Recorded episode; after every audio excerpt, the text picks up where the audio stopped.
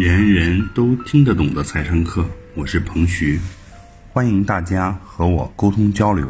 我的微信号是幺三幺零一八六零零一八，幺三幺零一八六零零一八，记得回复“财商”两个汉字哦。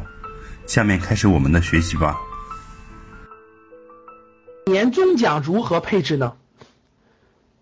那我们假设啊，假设白领的年终奖一年大概几万块钱吧，啊，白领的年终奖一年大概几万块钱。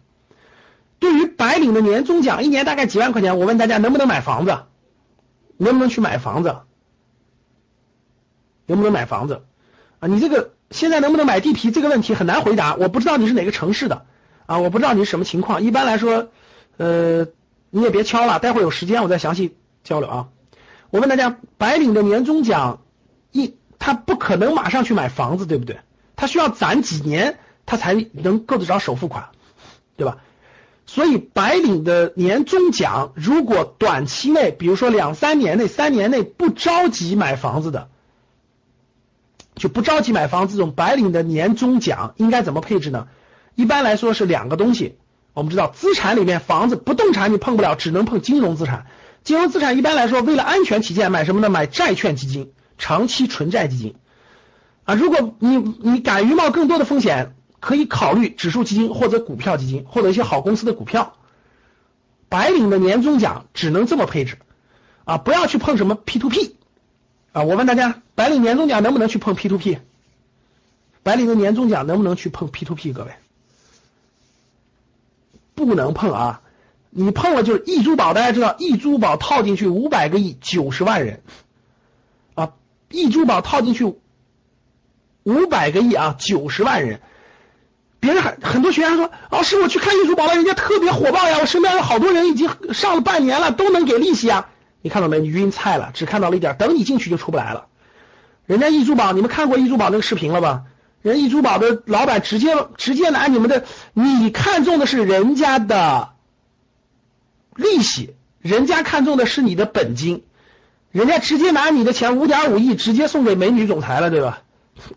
五点五给你送别人了，人家在新加坡买房子，人家买好车买买豪宅，你那钱早就不知道那啥去哪儿了，庞氏骗局嘛。所以各位啊，现在 P to P 大量都有问题，别乱参与了啊，别乱参与了。这个白领的年终奖不要去碰，能不能去碰贵金属？能不能去碰什么贵金属？什么原油？能不能碰？能不能碰？什么 M M M？千万别碰，各位啊！泛亚泛亚贵金属交易所套进去四百个亿，三十万人，现在也是国家的大案要案中中间的两个案，对吧？一个是泛亚，一个是易珠宝，两个大案。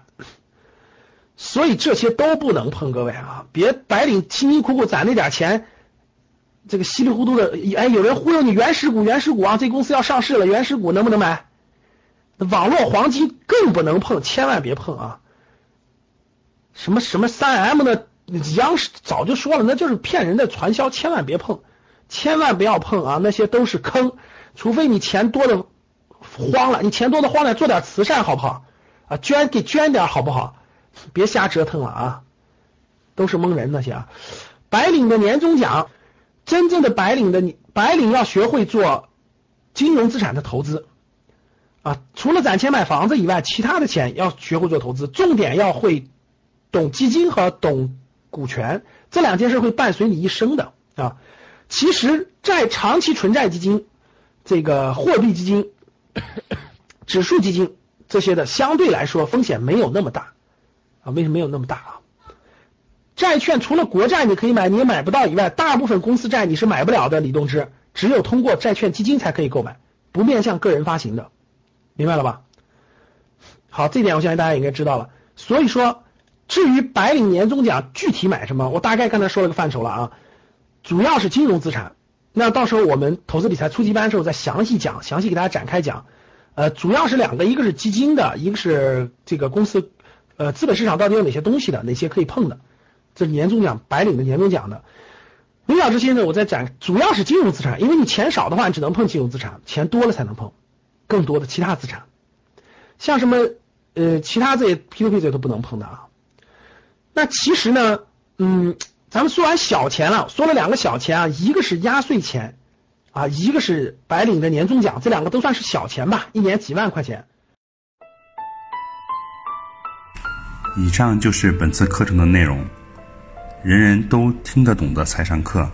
喜欢本节目的朋友，请关注和订阅，欢迎在评论区留言互动，也可以添加彭徐的微信：幺三幺零一八六零零一八，幺三幺零一八六零零一八，做进一步的沟通和交流。